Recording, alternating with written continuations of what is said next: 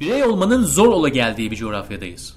Tarih boyunca sivrilmenin hoş karşılanmadığı, her daim iktidar hangisi olursa olsun aykırı bir söz söyleyenin cezalandırıldığı bir düzen.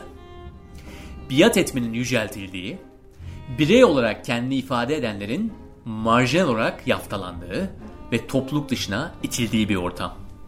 Bu ortamlarda yetişen, takım tutmanın ve bir topluluğa dahil olmanın rahatlığını daha çocukken öğrenenler, kendi adına karar vermekten aciz, ne yiyip ne giyeceğine dair etrafına bakıp karar verenler, komşu ne der, etraf ne der, duya duya büyüyenler. Farklı bir fikir ortaya koyduğunda çıkıntılık yapma denilenler, yaratıcı bir işe el attığında aç mı kalacaksın diye geri döndürülenler. Farklı olmak, farklı düşünmek, farklı söz söylemek, yüzyıllardır aynılaşanların toplumunda zor zanaat. Hem de hangi görüşten olursan ol. Bugün sana, yarın bana. Böyle bir ortamda birey olabilmek için çıkış arayanlar ve kimi zaman bulanlar, çoğu zaman da bulduğunu sananlar var. Geçen hafta mahallesinden çıkabilen bireyi konuştuk. Bu haftaki programımızda bireyselliği ele alacağız. Bireyliğini belli düşünce kalıpları üzerinden şekillendirip yine de birey olamayanların paradoksunu. Konuğumuz ise feminist sanatçı Canan. Canan, resim, fotoğraf, enstelasyon ve video çalışmalarıyla yerli ve uluslararası birçok mekanda solo ve toplu olarak çalışmalarını sergiledi. Şimdi merakla Canan dinliyoruz.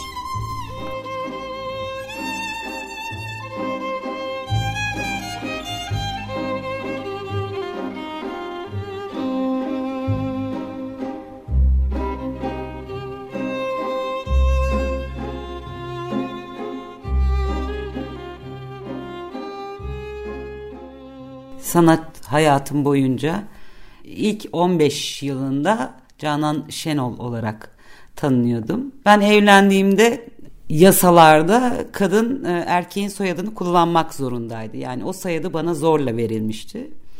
Ve ben o soyadını aldıktan e, sonra güzel sanatlar eğitimimi tamamladım ve o soyadını kullanmak zorunda olduğum için sanat yapıtlarımı bu soyadıyla e, imzaladım ve sonrasında boşanınca o soyadını kullanmak için izin almak zorunda olduğumu fark ettim. Yani size zorla verilen, dayatılan bir soyadı sonrasında izne e, tabi kalıyor.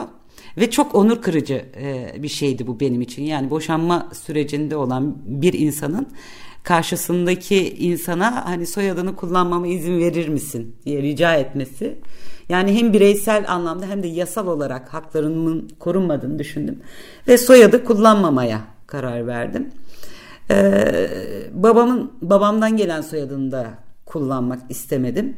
Ee, çünkü bu soyadları hani insanın medeni hali değiştikçe kiminle birlikte olduğuna göre sürekli değişen bir şey. Yani ben e, soyadımla bu bilgiyi e, kamusal ortamda paylaşmak istemiyorum. Hiç kimsenin e, ilgilendirmediği bir şey olarak e, düşünüyorum.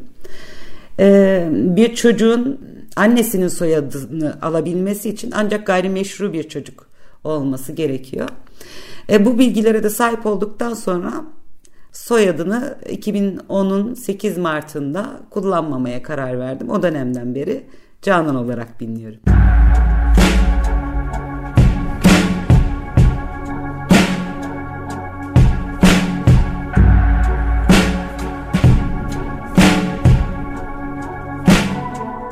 bir ressam olma hayalim yoktu ki lise bittiği zaman da öyle bir hayalle e, buluşmadım. Çünkü yani o yaşlarda bile şunu biliyorsunuz hani ressam olursam aç kalırım. Bir kadın olarak e, ayaklarımın üzerinde e, durmam lazım, para kazanmam lazım. İşletmeye girdim. İşletmeyi bitirdim.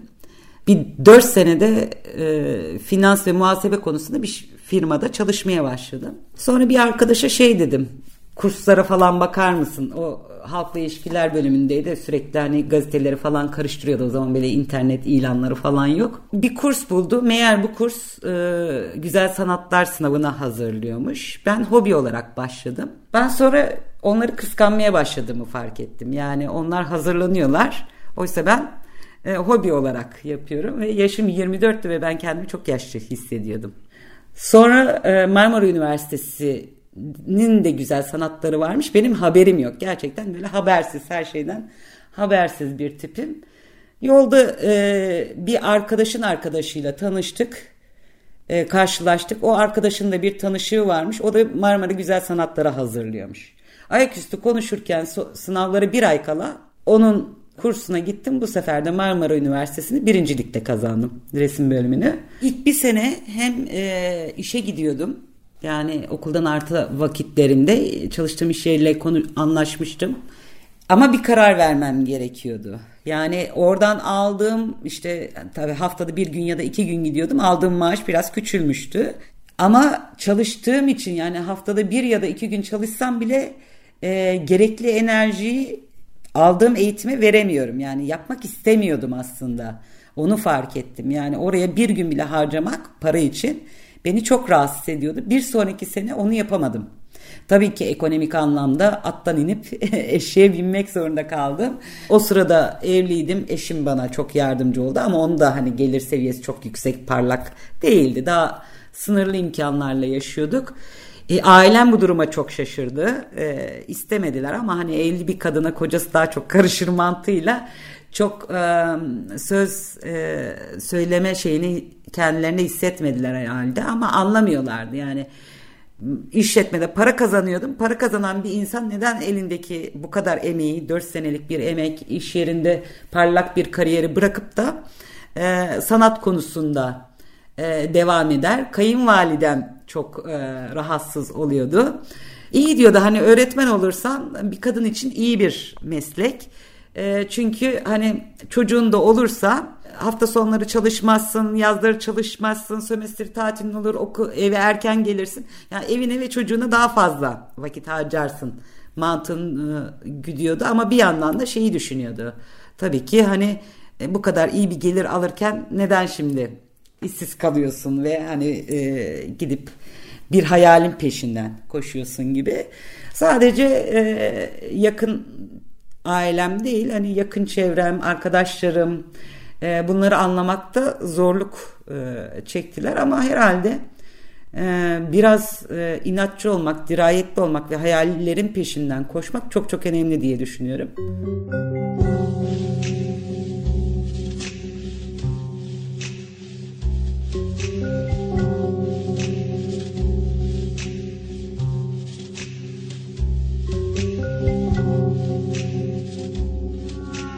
Birçok anlamda baskı var. Birincisi hani kadın olmaktan, biyolojik kadınlıktan dolayı diğer kadınların yaşadığı bütün sıkıntıları e, yaşıyoruz. Ama onun dışında kadın sanatçıların üretimlerinin e, derinliksiz, sığ, e, yetersiz olduğu gibi mobbingle çoğu zaman karşı karşıya e, kalıyoruz. Bizi kategorize ediyorlar. Kadın sanatçıları ayrı bir kulvara koyup yani bir sanatçılar var bir de kadın sanatçılar var. Ya zaten kadın sanatçı olarak tanımlandığımızda biz ötekileştirilmiş oluyoruz. Yani daha başka bir şeye gerek yok. Niye bana sanatçı denmiyor da kadın sanatçı deniyor? Bir yerde görmüştüm bir Harvard'ın dekanı herhalde kadın yani ben bile belirtmek zorunda kalıyorum. Kadın demiş ki ben Harvard'ın kadın dekanı değilim. Ben Harvard'ın dekanıyım. Yani bu bu kadar basit bir şey. Niye ben kadın dekan olarak tanımlanıyorum ya da ben niye kadın sanatçı olarak e, tanımlanıyorum? E, yani benim feminist olmamın asıl sebebi bulunduğum piyasa, bu yaşadığım ortam, e, babam, kocam işte falan yani en yakınlarımdan gelen e, şeyler sayesinde feminist oldum ve e, buradan söz üretmek zorunda kalıyorum. Eğer sivri gözüküyorsa yaptığım şeyler ben sivri olduğunu düşünmüyorum e, hayat sivri yani hayat zaten o kadar rahatsız edici ki benim için. Günlük hayatım beni bu kadar rahatsız ediyor ve ben günlük hayatıma dair sözler üretiyorum. Yaşamadığım hiçbir şey hakkında hiçbir şey söylemiyorum ya da tanıklık etmediğim ya da duymadığım hiçbir şey hakkında bir şey üretmiyorum. Yaşam bu kadar sertken e, ben de yokmuş gibi davranamıyorum. Zaten sanat benim için bir iyileşmek, bir kendini ifade etme e, aracı ne varsa yaşama dair onları söylüyorum. Sert geliyor yani sert yaşatmayın, sert sanat üretmeyelim yani.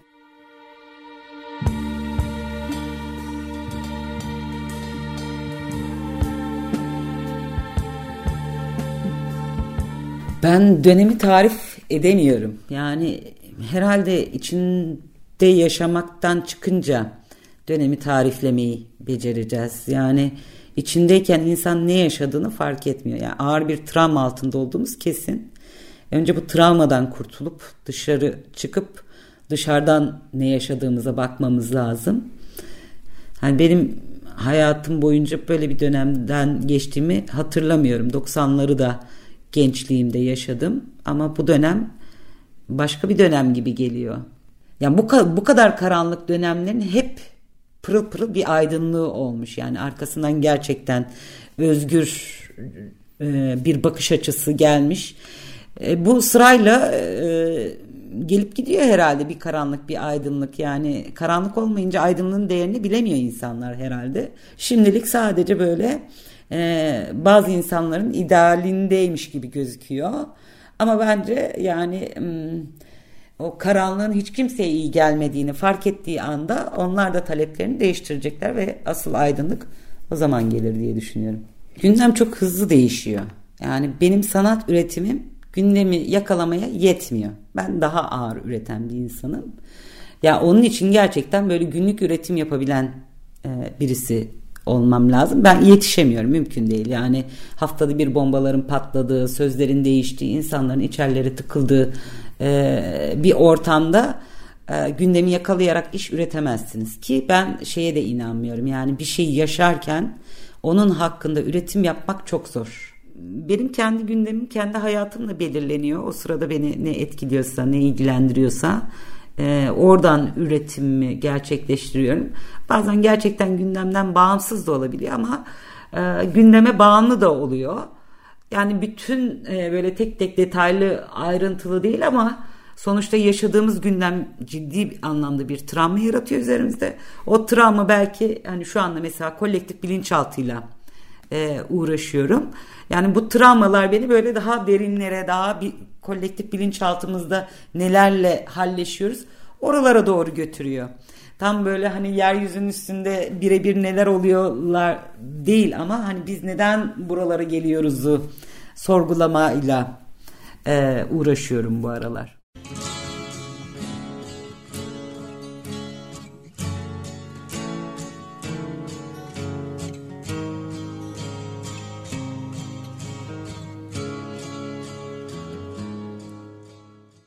Form olarak minyatürlerden besleniyorum son dönemlerde.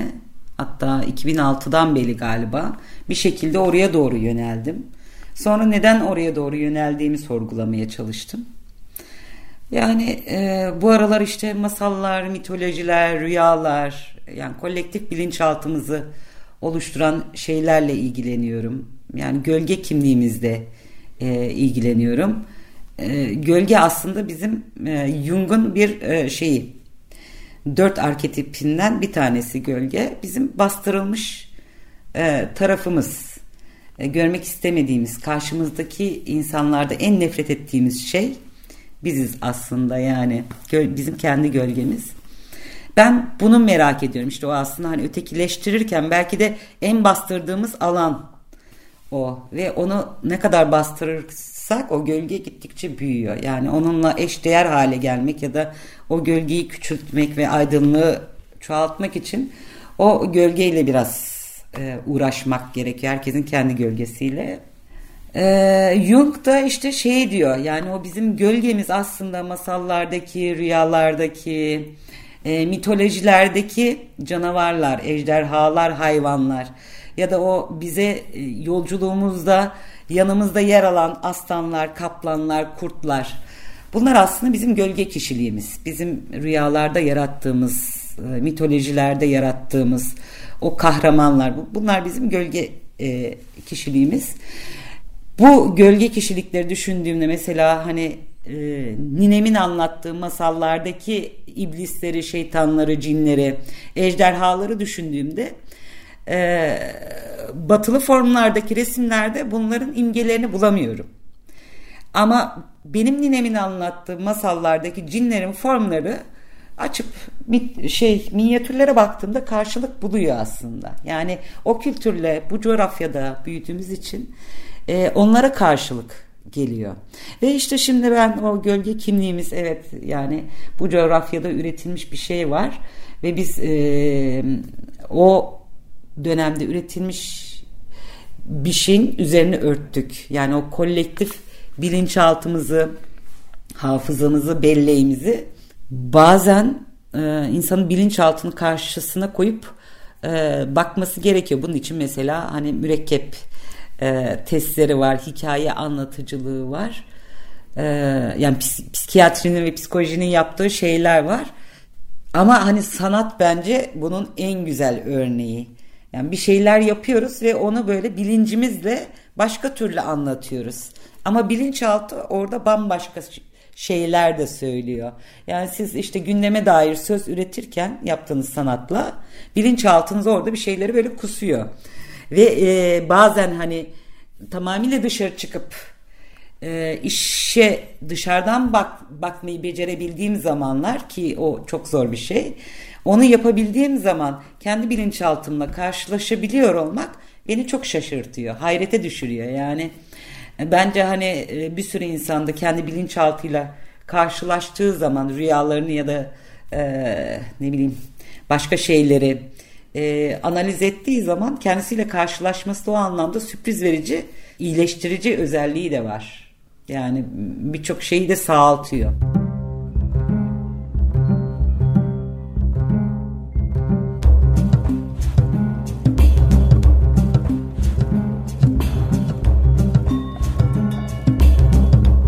Kullandığım sosyal medyada insanlar tabii hassasiyetlerini, duyarlılıklarını göstermeye e, çalışıyorlar. Yani o anlamda hani ben hatırlıyorum o sosyal medyalar ilk hayatımıza girmeye başladığında biraz daha eğlence üzerineydi. Dostlukları paylaşma ya da hani neşeni birazcık e, şey e, espiritüel yaklaşma üzerineydi. O kalktı. E, şimdi böyle hani hangimiz daha fazla duyarlıyız ve hassasız e, üzerinden belki o anlamda bir aynılaşma vardır. Ya da hani duyarlılığını sosyal medyada göstermek e, zorundasın ama bu gerçekten hani işleyen bir şey mi, işe yarıyor mu o konuda e, emin değilim ama zaman zaman ben de o hassasiyeti hissediyorum. Çünkü hiçbir şey yapmayıp e, çok aciziyet duygusunu üzerinde hissettiğin zaman bari hani şunu yapıp diyerek kendini belki de vicdanını rahatlatıyorsun. Bilmiyorum hani ne kadar işe yarıyor. Bazen de işe yarıyor evet. Görüyoruz yani. yani sosyal medyada bir duyarlılığı göstermek bile bazı insanların e, davalarında hani küçük de olsa bir destek anlamına e, geliyor. Bireyselliği ortaya koymakta çekiniyor insanlar. Yani beğenilmekten çok bence e, eleştirilme kaygısından insanlar kendi bireyselliklerini ortaya koymaktan e, çekiniyorlar. Çünkü e, o kadar e, büyük bir linç ortamı var ki yani kendimiz gibi olana bile tahammülsüzüz ve her an ipini çekmeye hazırız. Yani politik olarak doğrucu bir şey yapmıyorsak, bir yanlışlık yapıyorsak hiç şansınız yok. Yani ben şeyden biliyorum mesela hani bir feminist olarak e, her zaman feminist e, bakış açısına sahip olmayan şeyler de yapabiliyorsunuz. Öğrenilmiş e, şeyler var. Yani zaten hani o kadar da detaycı ve politik doğrucu olarak bakmak da her zaman mümkün değil işte. Bir arkadaş e, doğum gününde e, dans ediyordum ve bir müzik çalıyor. E, oradan e, ben de dans ederken bir arkadaşın beni uyardığını fark ettim. Hani sen hangi şarkıda dans ettiğini fark ediyor musun? İşte şarkı galiba şeydi al kızını vur duvara salla salla öyle bir şeyler falan. Yani hani orada uyarılmış olmak bile bir anda şaşırtıyor insanı. Gerçekten hani e, evet o şarkıları da e, eleştirelim ama hani bu kadar politik doğrucu olarak bakmamız gerekiyor mu? E, buradan bu kadar e, birbirimizi hani ona dikkat et, o şarkıda dans etme, bilmem ne yapma, her şeyi fark et ve her şeyin en doğrusunu yap diyerek birbirimizi e, acımasızca eleştirmek gerekiyor mu? Yani bunları da sorgulamak gerekiyor. Belki birazcık daha sakinleşmemiz gerekiyor birçok konuda. Hepimizin dilinde bir ötekileştirme, e, diğerini değersizleştirme oluyor. Yapıyoruz yani hani ne kadar kendimizi öteki olarak tanımlasak da e, aynı yerde yaşayan olarak belki de hani ben 46 yaşıma gelene kadar e, onlarla yüzleşmeye başladım. Kimleri ne kadar ötekileştirdim. Yani öğrenilmiş e, rollerim vardı. Ben 20 yaşında da kafamda bana verilmiş bilgilerle bazılarını ötekileştirdiğimi biliyorum.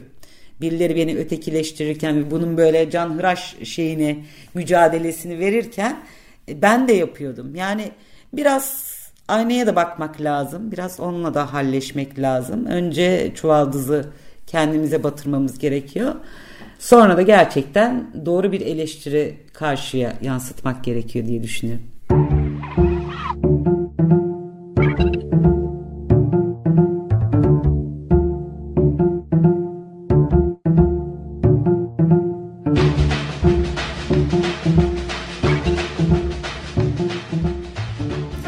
Politik doğruculuk, sürekli uyanık, her an müdahil, her daim rahatsız olan cinsten. İnsanın kendi bıraktığı nadir zamanlara bile göz açtırmayacak kadar da cüretli. Aslında bu duyar kasma hastalığı birey olamamanın bir yan etkisi. İsmi ne olursa olsun kendin dışında bir şeye sarılmak, feministlik, dindarlık, Atatürkçülük, çevrecilik hangisi olursa olsun körü körüne sarılıp içini dışını anlamadan nefer haline gelme, esasını yine yine kaybedip modern çobanlara kendini teslim etme hali. Mahalleden çıksak bile başka bir yerlerde takılıp kalıyoruz. Çobanı görüp işine bakanlar var bir de. Kendi olmakta ısrarcı olanlar. Canan'a teşekkürler. Ben Onur Ak Mehmet. Bu programda emeği geçenler editörümüz Enes Kudu, sanat direktörü Melih Karaoğlu, halkla ilişkilerde Emre Sarı ve 1118 yayın direktörü Berna Kahraman. Gelecek haftaya kadar hepimizin yolu açık olsun.